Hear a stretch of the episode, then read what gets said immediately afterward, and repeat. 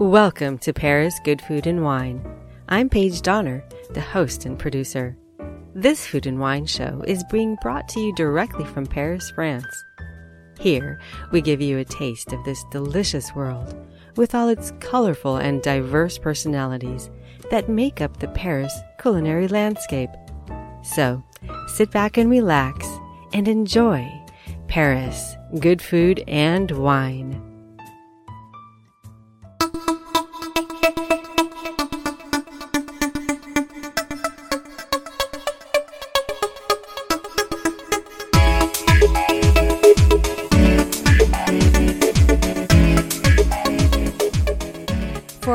For a wind down of season four of Paris Good Food and Wine, we get green Danish style with Jane Peterson and her Grunt grains and smorgasbord of good eats. Of course, she pronounces her native Danish words properly, so I won't even try to go there. Suffice it to say that the name of her food company, Grunt, means green in Denmark. Then we turn to sake. This fermented rice wine's ancient mysteries have long been held by Japan. Miriam Mazur, brand manager for Paris's Atelier de Sake, gives us a brief intro on things we need to know about this naturally organic beverage.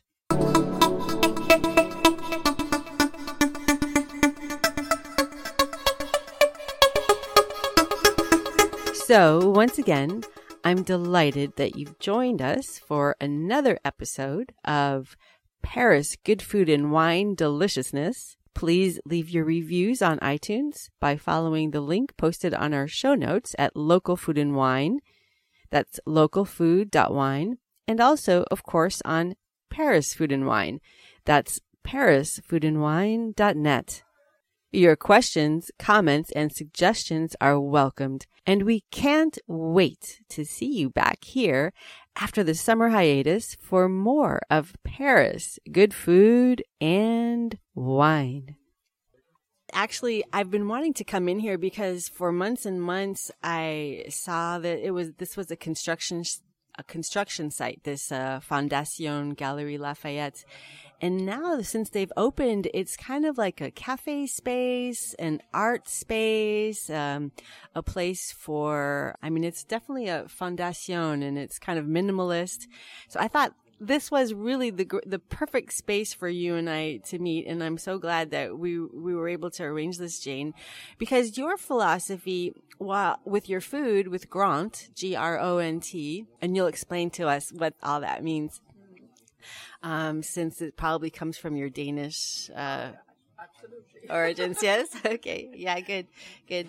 Um, yeah. It, I mean, maybe your philosophy about food maybe isn't minimalist like the decor here is minimalist, but I think it is kind of going a little bit in that direction. Anyway, let's pick it up from the first point and tell us what does Grant mean? What like what does that Grant mean, and what kind of a food do you prepare? A Grønt will say uh, means green in Danish, and it's not G R O N T. It's G R O with the slash. That is very Scandinavian as a as a letter. And uh, it will say Grønt. Uh, it means green. Even uh, in Denmark, we say grønt sager. That is uh, um, green things for vegetables so that's the meaning of my name. And when I wanted to to do my business in France, I wanted was a Danish business. I wanted something that was easy to recognize as being Scandinavian. So with the O, with the slash in the middle uh, on Grønt, that was perfect. And I am doing kind of green food. Um, I'm not all is bio, but uh, lots is bio. The most of it is biological. And uh, if it's not biological, it's by small farms or cooperative or organic, things. Organic. Yeah, organic or yeah, we say bio here, but it's all organic, right? So most of it is organic, and if it's not organic, it's what we call reasonable farming. So with with reliable resourcing and uh, and not too far away, that doesn't transport and things like that. The only thing that I have to to do that comes far away from is uh, the avocado that I use a lot. but otherwise it's mostly uh, a vegetable from the season and from not so far away. When we first met a few months ago, um, it was you were doing sort of a pop up at the BHV, which is of course one of the most popular big department stores in in Paris, and actually just around the corner from here. And uh, I remember what you were doing there was it fe- it seemed to me to be very traditional Danish, at least in terms of what Americans maybe think of Danish food, like the open faced sandwiches. Now, is that what your repertoire is? I mean, tell us a little bit about if I wanted to order lunch from, from you, you know, if I were, say, a company and I was thinking about having a big meeting and having you cater it, what kinds of things could I expect? Yes, exactly. We was doing the open face uh, sandwiches. That's a typical Danish um, uh, meal. We call it smørrebrød. So again, you have two O with the slash. and um, I was doing this uh, yeah, as a pop-up in uh, the BHV because I just made a, a, book that came out. So present the book, and uh, we made this up-up pop-up uh, event, and it was a good occasion to present this uh, thing that is kind of coming up. We all know avocado toast, for instance. It's another open sandwich uh, um, specialty. It's not particularly Danish with the, the avocado, but still something that we took in very quickly the avocado in Denmark. And it is the principle. So the principle is that uh, in Denmark, you don't have canteens and things like that on the school. You bring home, uh, from, from home, you bring your lunchbox. And the basis of the lunch pack has always been the, the bread with this, the rye bread. It's more, uh, it fills you up more and it lasts longer. So for the babies that go to school, well, they can last until four o'clock with this, with this meal. So it's always been used uh, very lot by us, even though we do like a lot the, the rye bread, of course, also. But we hold on to this rye bread all over the times. It comes from the time of the Vikings. And uh, the rye it was the only um, crops that we can do twice a year on the north. That's interesting. I mean, it seems like you've drawn from really your roots, like your cultural roots, your the food roots of Denmark, but then also you've blended it um, with your experience here. I think you've been here 30 years now here in France, which I mean, I do meet Danish people here. There's that one, there's that chef who's become quite renowned recently on the, um, uh, on the Champs-Élysées, the Danish house on the Champs-Élysées. So it seems like food from Denmark has getting some spotlight these days. But you've been here for 30 years and so your food kind of draws on both the roots of Denmark and Danish traditional food, but also what things from France have you blended in with it? I mean, do you take anything from food traditions here in, in France or in Paris? Uh, yes, of course, some things I take in, like the chocolate. Everybody like love chocolate, but the French people really do love chocolate. And you always has a chocolate cake on dessert very often, le moelleux au chocolat, and we do one. I, I, I made it a little bit in my sauce. It's more green. I made it with, uh, without uh, flour and only with sweet potatoes. So it's uh, moelleux, but it's not so heavy as a moelleux and not so sweet as a, a normal moelleux. But you're right. I'm taking in some of my roots and I'm mixing it, but like all the Danes are. I think that the Danes was becoming, be, we have this phenomenon here that we, you become a foodie. You are uh, obsessed by food and it's the new drugs, you know. you don't go on heroin, today you go on food. and you can go and you know you will your budget will explode it to buy the right uh, butter the right uh, sausage the right uh, chocolate and it's the most important things today. But i think the danes much earlier than the french people. Maybe because traditionally we don't have that many uh, things. We don't have uh, that many fruits. We don't have that many vegetables because simply did historically didn't grow as easy as at the Mediterranean area.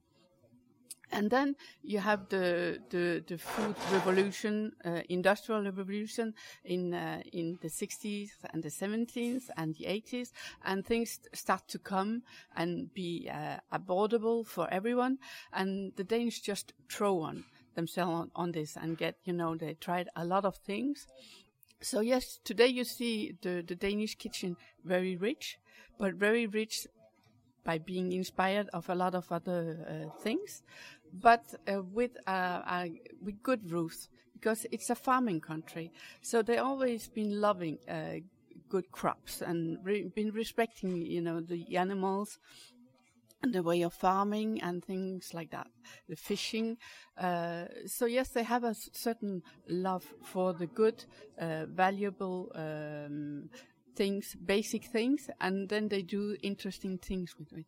In and in the image of Noma, that when they started these restaurants, the idea was to say we'll do like um, like the French call chasseur cueilleur those who go those who go uh, hunting and and collecting in the forest.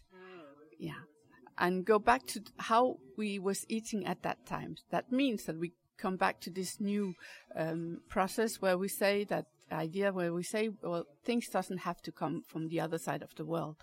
You know, things that we eat. We don't want it to, to stay a month in a, in a ship and then, and then we eat it after. Uh, that's kind of the new idea today.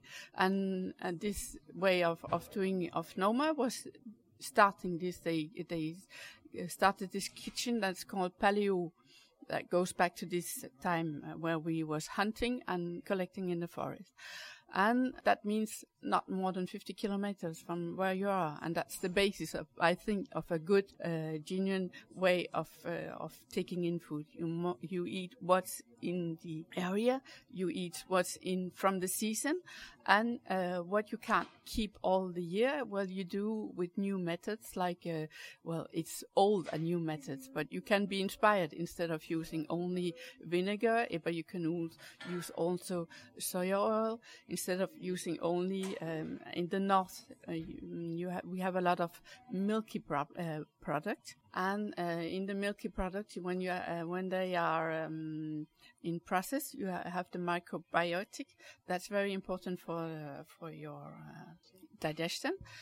But when you go uh, in Asia, they don't eat a lot of milk, but they still have these microbiotic things. They get it in by the meat so. So it's interesting to collect information from other way of doing, see what is similar, and just open up this register that becomes two times, three of what you have at the base, but still try to work on the same way as you did before. So keep a, a good balance between the roots and what it was before. Interesting. Yeah. I love, I, I just, I love hearing you talk though too. I mean, you're, you're speaking English. Your English is so wonderful. It's really fabulous, but you're speaking English with kind of like a, with a Danish but French. it's, it's, it's really lovely. It's really lovely. Yeah. Yeah. So you, so you actually mentioned a lot of things there. I kind of almost want to unpack, uh, that that a bit because, well, first you referenced Noma, which of course has been like, you know, the number one restaurant for years and years now. I guess it was, it was always, it was El Bulli and Noma, but then when El Bulli closed, it now, you know, Noma. And, um, and then you also referenced, you know, fermented food. So either say yogurt or miso which that, you know, that, that is very interesting. It's kind of like they both give, both those foods are kind of like fermented or they give the good, you know, microbiotics as you referenced. That's, uh, very, you know, excellent for healthy digestion. And I know there's been a bit of a trend in the United States for fermented food, like kimchi all of a sudden became a really fabulous thing or sauerkraut too became a really popular thing. Yeah, so so really interesting. And also too, while you were talking, when you mentioned Noma, am I wrong or am I right? Was Babette's Feast was that in was that a Danish film? Babette's Feast. Ah, the ah the Babette's Feast. Yeah, it's a it's it's a French film. It's a French. Um, it's um it's a Danish story. It's written by Karen Blixen, I think, and it's um, have made a film that's happening in Denmark, but with a French person, uh, Le Festin de Babette. Uh, yeah, and I think it's a it must be a combination of uh, French and and Danish actors. That's uh, and I don't know the production. I don't remember who directed it, but yeah, a lovely film. Such a good message. yeah. Well, you know, speaking of speaking of Babette's feast, you can almost say that this is what you're doing with your company is kind of Jane's feast, or I wish I could say the the the company name properly. Grund, Grund, Grund, Grund. Yeah, I'll practice. far from green. yeah, green, green, Grund, Grund. Um, so you've you're you're trying uh, several different approaches from what I understand. You're focusing right now on catering, so catering for large events, corporate events, things like that. Tell us a little bit about that if you would and also tell us a little bit about I know you have a kind of an alternative business plan as well where you actually you have uh, kind of a delivery service where you focus on on having your food featured in a company in a corporate, like say for 50 or 20 or and plus employees, where they have your food like once a week, which I love this concept. Tell us, tell us a little bit more about this. I just think that that's fabulous and it's a wonderful way to give people healthy, tasty, alternative, great, uh, and a healthy, tasty alternative for their main you know, their lunch meal that is probably very boring during the week to a large extent.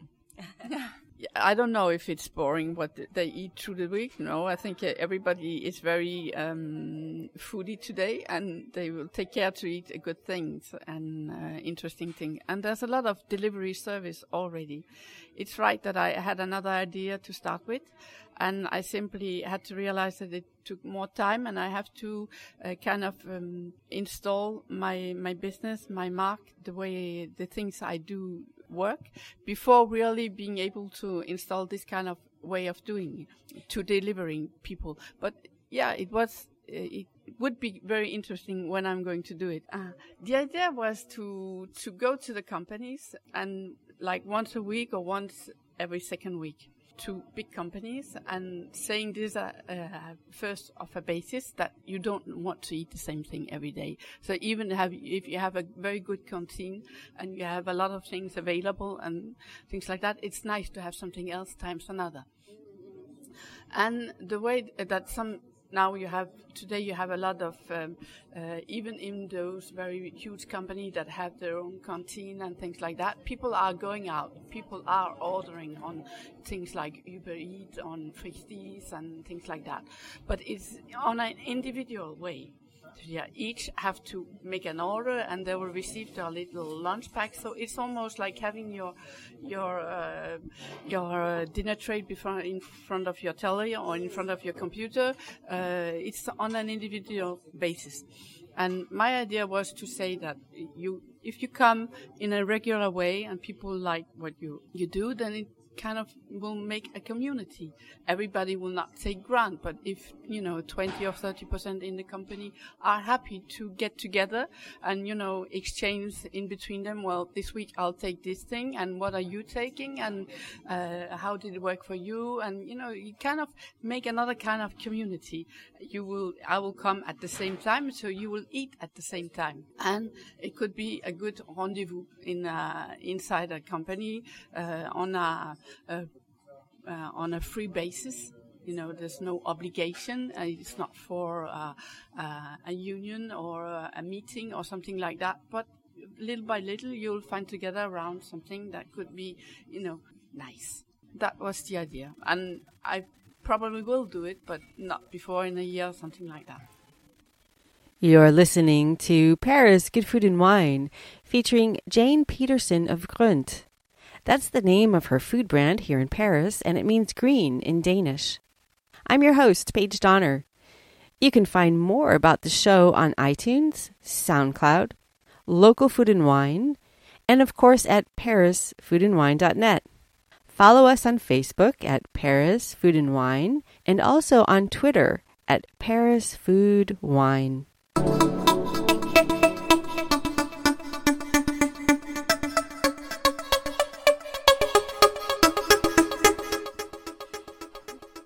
I love so much about that, about your business plan is that you're addressing that really fundamental importance of eating, which is a shared experience. So I really, yeah, I really love how you've pointed out that, you know, ordering your food to be delivered by, you know, whichever service. It's true. It's kind of, I mean, it's kind of the equivalent of, you know, the, you know, the TV dinner of yesteryear where, you know, you're sitting alone and you're eating your, your meal, you know, whereas this, yeah, you're right. I mean, it's like, e- even if like 30 people aren't eating all together, you would still have maybe three or th- three or four people who like work in different departments who could be like, yeah, hey, we're going to go, you know, we're going to do Jane's uh, grün today. And so we'll, you know, we'll go and get it at the same time and we can sit on over there. It's almost like a, yeah, I mean, it, it would almost be kind of like a group picnic in a way, but it, it within the company walls. And then that, that's such an important part of eating is that shared, that shared moment. What do you think about that? Just as somebody in, in the food industry, like somebody who's a, a food professional. Do you think that that is a trend? Is that something, a change that we can try and go back towards? Or because we were speaking a moment ago, and when you look at the changes between like the 1950s and the 1980s, our eating habits, e- even more than just what we're eating, but the way we're eating changed so dramatically. Is this something that we can recapture? You know, and your business plan is a good direction towards that. I don't know. What are your, do you have any thoughts to share on that?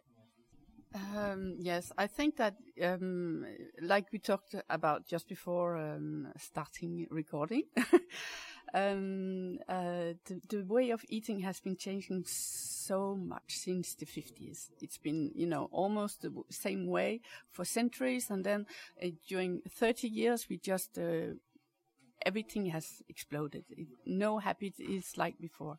So a lot of things is the base of that. You know, coming out of the Second World War, uh, people have been hungry, needy, things like that. So one of the most important thing all of a sudden is to eat. Then we eat like we did before, all together, and too much. You know, everything had to be uh, oversized, have to be uh, not too expensive. Um, the the value of I think food today, if you in normal in every day, everybody can eat today if you don't eat, you, if you don't have the money, then you can go.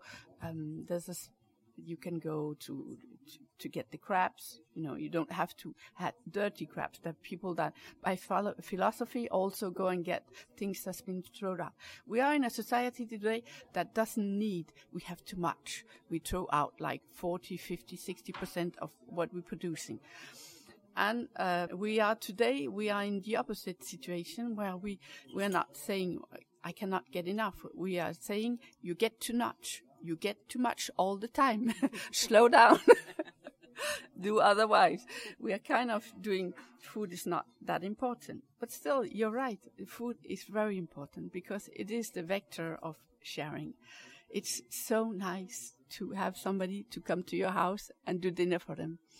It's one of my best experience in life is having people coming in and share food with them share a good moment, good experience, and you know people are relaxed and joy. Food are also it's the first pleasure. It's more immediate than any drugs, sex, uh, uh, play with games or things like that. It's immediately when you take something, you put it in your mouth, you have a good feeling, something coming out of it, and that is very important. But it should not be uh, filled with uh, culpability like we uh, uh, we do today, but still guilt. guilt. But we have to redo our habits. Still, you have another strat on that. You, we are in, now in a society before everybody was in family and sticking close together being a family today, we are individual. You know, American Psycho, the 80s uh, was from there, and the most important thing from everyone was to have their little home, their little telly, their little job, and their little university. Uh, we are not out of that, but we are going out of that. People want other things to, today. They want to get together. They want to share things, share experience, and that's kind of the new things we're seeing coming out with Airbnb, with uh, all the new way of, of traveling, of uh, getting together, of seeing how do the other lives, of getting less afraid of the other one. So we are in a way of we want to share today, share experiences, knowledge, and things like that. What will it be in in 10 years or 15 years? I don't know, but I think that one of, of the things that we have to hold on to is share. But share in a selected moment today. We will not get back to what it was before that you will uh, give up your independence in the name of the family because there's nothing is perfect and there's a lot of complication in living like that also. We have to get into respecting one another, living together, but being independent. It's not worse today than it was yesterday. No, it's better today, but still, it's not finished we are, as a humankind. Yeah, you're so right. We're still in process. as a as a species, we're definitely still in process. Yeah, you know, you you triggered some more thoughts as you were speaking, and I remember. I think I heard a. I think it was a radio report not too long ago saying that in the Western world, Europe and the U.S., something like one in two adults nowadays live alone you know, I mean, it, where, you know, whereas before, like you were mentioning, we lived in couples or as part of a couple or part of a family or part of an extended family. Whereas now, I mean, it's a, I don't know if that statistic is absolutely correct, but it's a it's a really huge number. A huge number of people live alone. And one of the things as you know like we've been discussing is when you live alone you often eat alone. You know, and I wonder too if that that's not where some of the stress induced kind of diseases around food is coming from is that whole thing of of eating alone and it made me recall a really funny phrase because I have a dog. made me recall a really funny phrase I saw recently. It says, um, having a dog means you never have to eat alone. because the dog is always there and they're looking for the little scraps. yeah, when the, it's food time, the dog will be there for certain no, it, it's so, it's so true.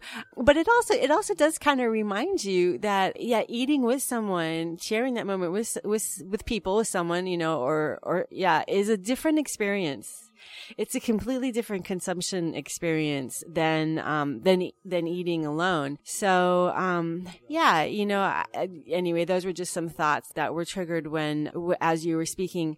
Let's go to uh, the an, another topic that's uh, really I find really interesting is sourcing ingredients because you were talking previously too about the importance of eating local.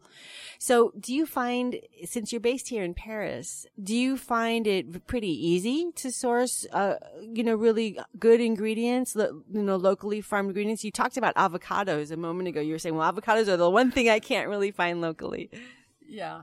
No, the avocados, I have to take them at Avranches, and uh, of course they are mostly imported and uh, comes from far away, and uh, I I take them bio but uh, still, uh, you know, it's uh, it's not a French fruit, basically. But otherwise, you know, I I think you sh- should not be too religious either by food. You know, as long as you do the best. And of course, we cannot go back to uh, like it was before. Everybody was doing his little vegetable in the backyard, and there was only buying a little bit of what there was needing and things like that. It can't go back, but we can just be more. Um, more attention of what we are buying and what kind of products we are buying and where they are coming from.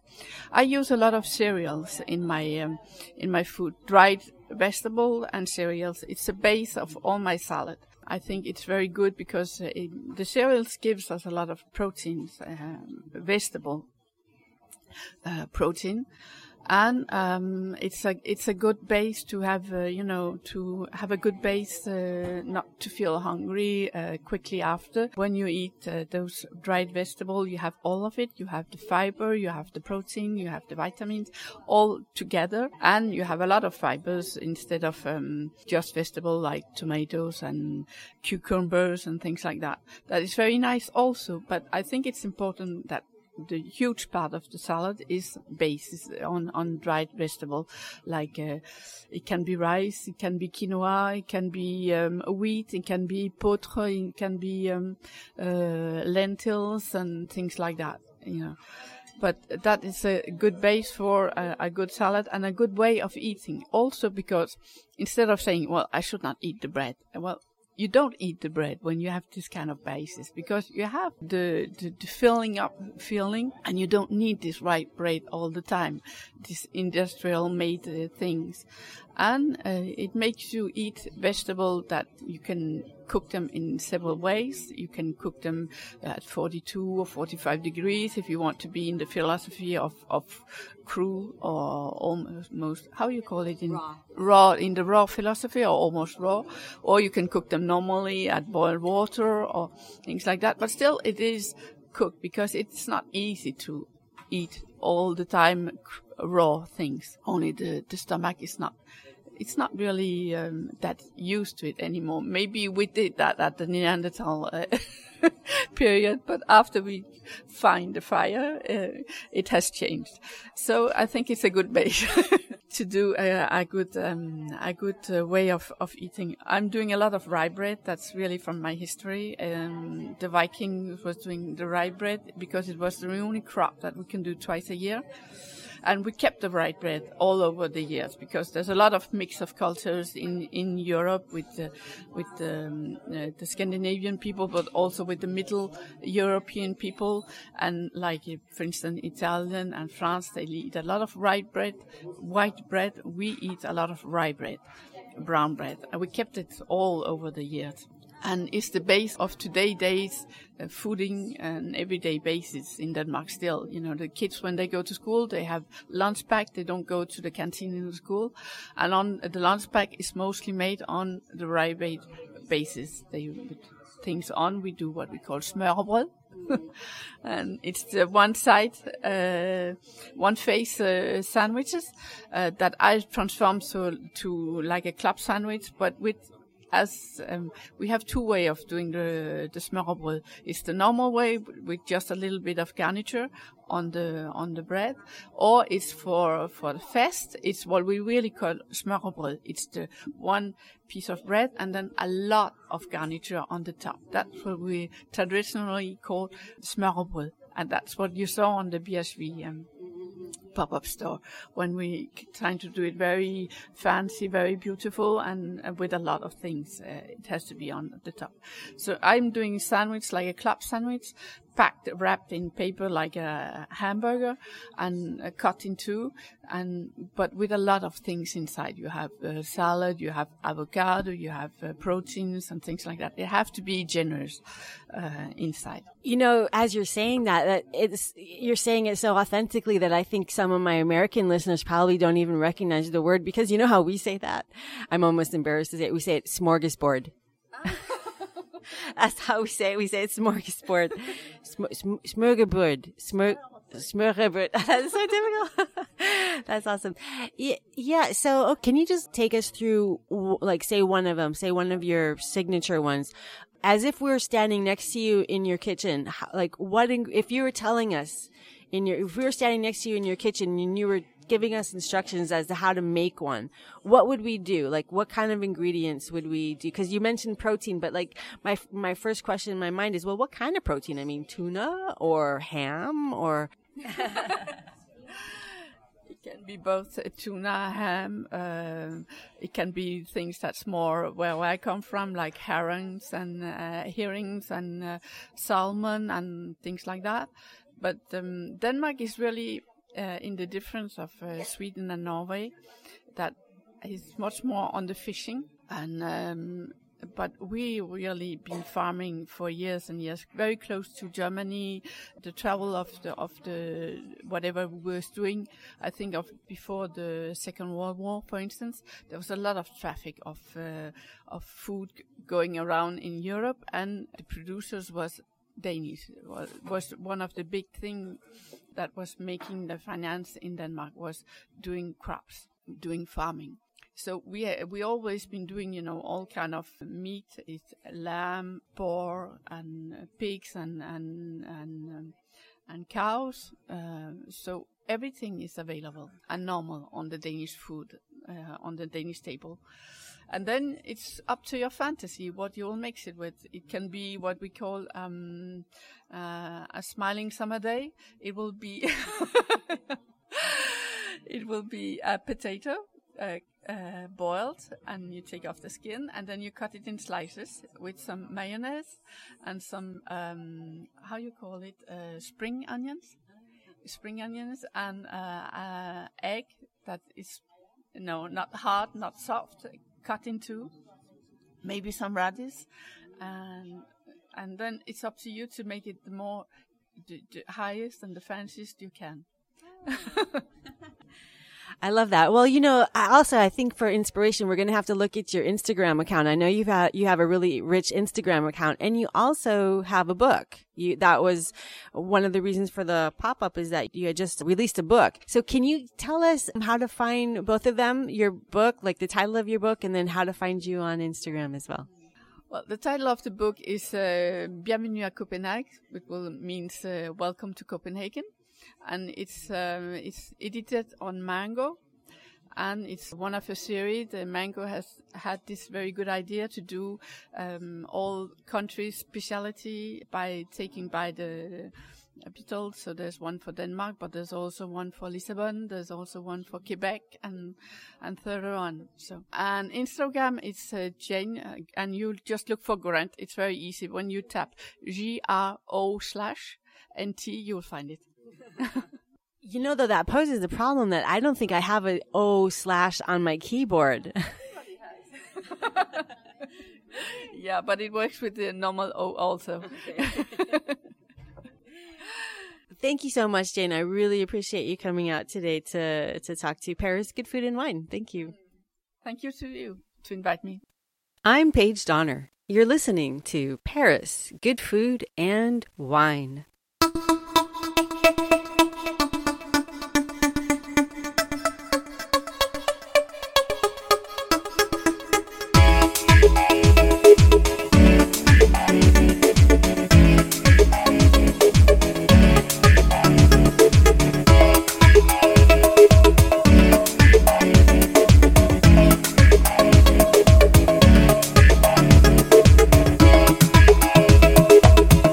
Find this and more episodes of Paris Good Food and Wine on SoundCloud, Stitcher, YouTube, TuneIn Radio, and also on iTunes.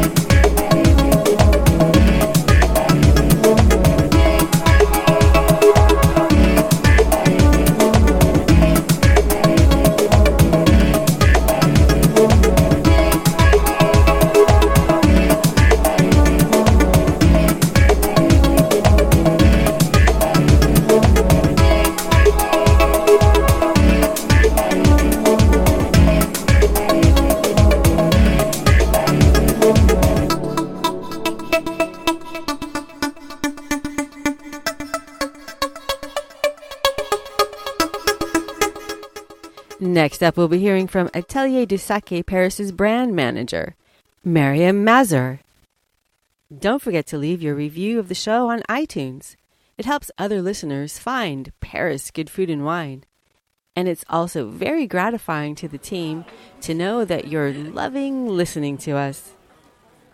Okay, so we're here at the Cafe Marlette, which actually proves to be a really charming cafe up on the third floor of the BHV, overlooking the Hotel de Ville and that beautiful carousel down below. The, the French are so crazy about carousels. There's a carousel, there are carousels all over the city, and I never get tired of, of looking at them.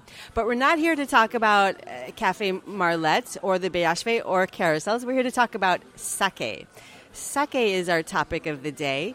And uh, here joining us is Miriam, who has so graciously agreed to explain to us everything she knows, or at least some of the high points of sake, because it's a subject I know nothing about. And you're going to start by telling us what the L'Atelier de Sake is, because you work for them, and we'll get into what you do for them in a moment. But first, tell us a little bit about L'Atelier de Sake. Thank you very much. I'm really happy to be here with you too, and to inform you about Atelier de Sake and Japanese sake. Actually, Atelier de Sake is in the 16th Paris near Trocadero and um, in Atelier de Sake, we have about like 50 different sakes, Japanese sakes, coming from Japan. I receive in Atelier de Sake sommeliers, chefs, one, two, three star chefs, bartenders, very famous bartenders, journalists, and um, we organize tastings. We organize very much events in hotels, restaurants, and the last training we did was in École Hôtelière de Lausanne, the best school of the world for the future sommelier and chefs. Well, it sounds like you have a lot of community outreach there and you're covering so many different bases. So, if I understand it correctly, Miriam, you're actually a brand ambassador for them. So, tell me a little bit what kind of roles do you play as a brand ambassador for sake? My role is to make the first one actually is to make people understand that sake, Japanese sake, is not the Chinese sake. It's very important for me to make the difference, for people to make the difference. That the sake is not uh, the little glass you drink at the end of a dinner in a Japanese in a Chinese restaurant it's just like wine. Chinese sake is uh, made of distillation. Japanese sake is made of fermentation. Okay, that's a really important distinction, and that's fascinating. I'm glad you brought that up as a brand ambassador, I imagine that that's really what you're always doing. You're just always communicating, always educating people. Probably maybe a little bit less marketing, but just always educating, always communicating. Now, you know, a question that may sound really simple and it'll definitely indicate how little I know about sake, but I've always wanted to ask is sake a wine or is sake a spirit? Sake is completely like wine. Sake is fermented product.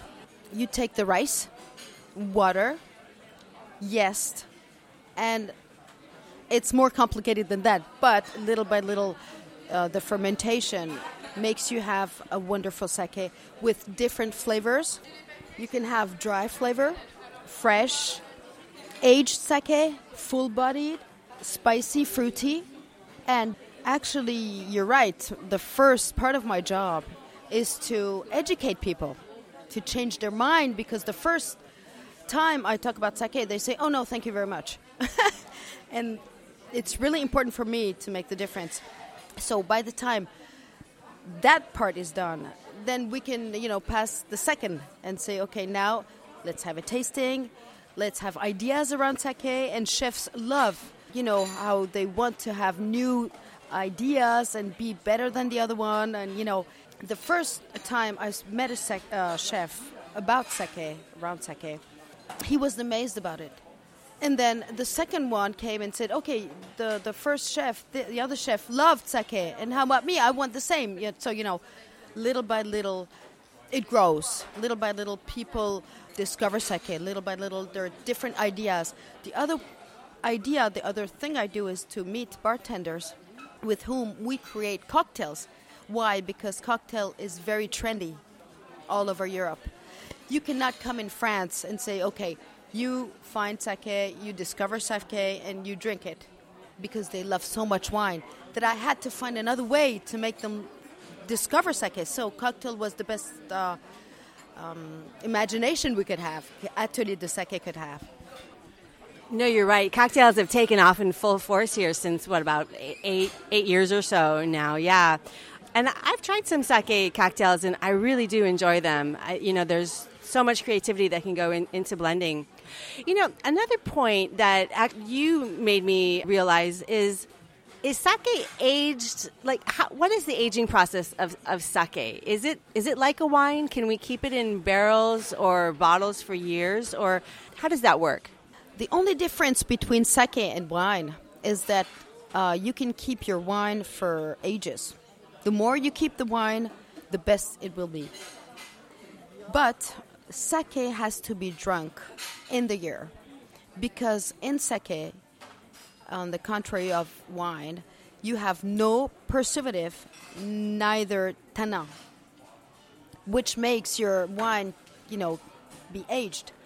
So by that time, you have to by by the time sake is bottled, you have to drink it in this in that year.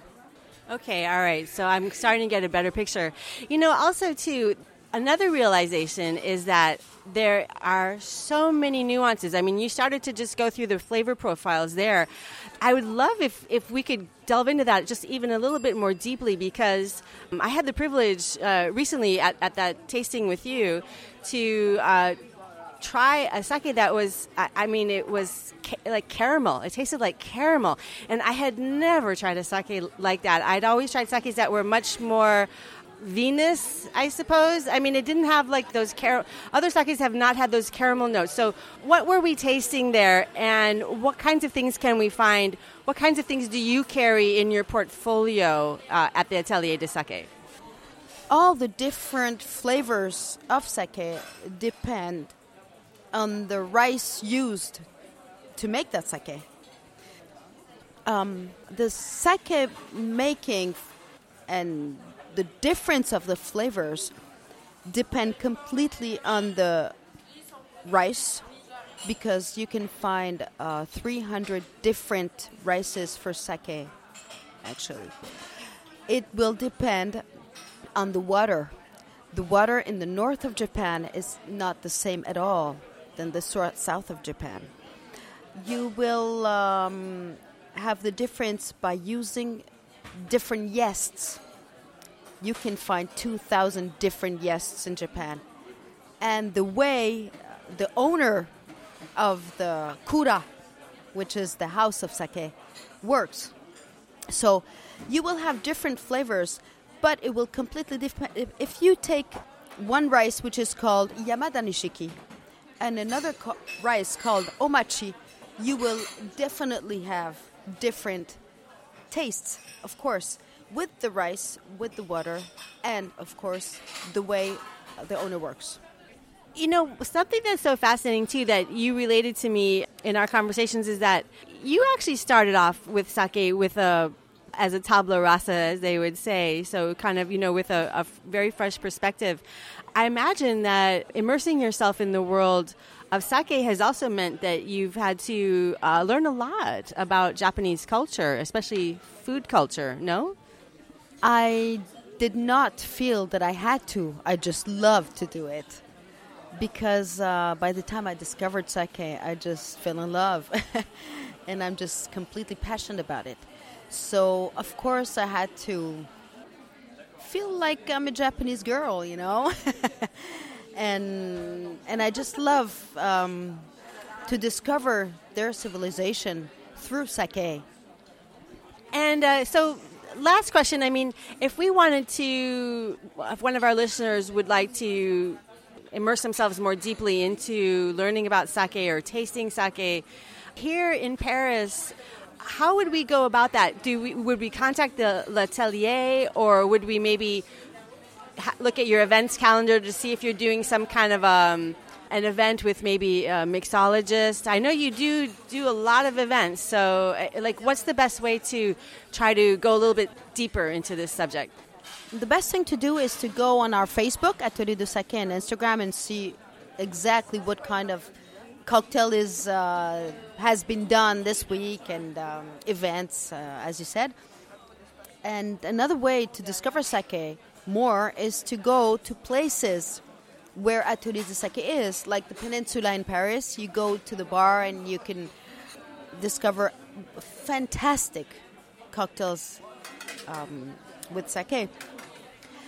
Or just call Miriam Mazur, and I will give you a lot of addresses where you can have a lot of wonderful sake. We'll put your Facebook page up on our uh, our show notes, and then that'll be a good start. Yeah. Miriam, I really want to thank you so much for taking your time on this very rainy uh, April afternoon to come and, and speak to Paris Good Food and Wine about sake. Thank you. Thank you very much, Paige. It was a pleasure to be with you.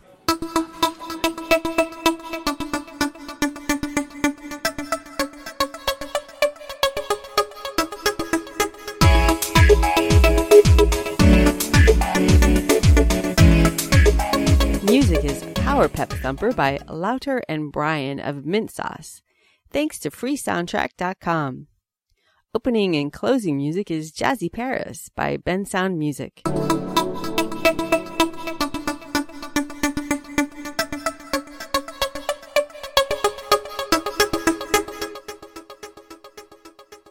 Thank you for joining us on this episode of Paris Good Food and Wine. Be sure to check out our website at parisfoodandwine.net. Thanks for joining us for this episode of Paris Good Food and Wine. A big thank you to all who helped make this show possible, and especially a grand merci beaucoup from me, your host and producer, Paige Donner. You can find this and past episodes of Paris Good Food and Wine on iTunes. And remember to follow us on Twitter at Paris Food Wine and like us on Facebook at Paris Food and Wine.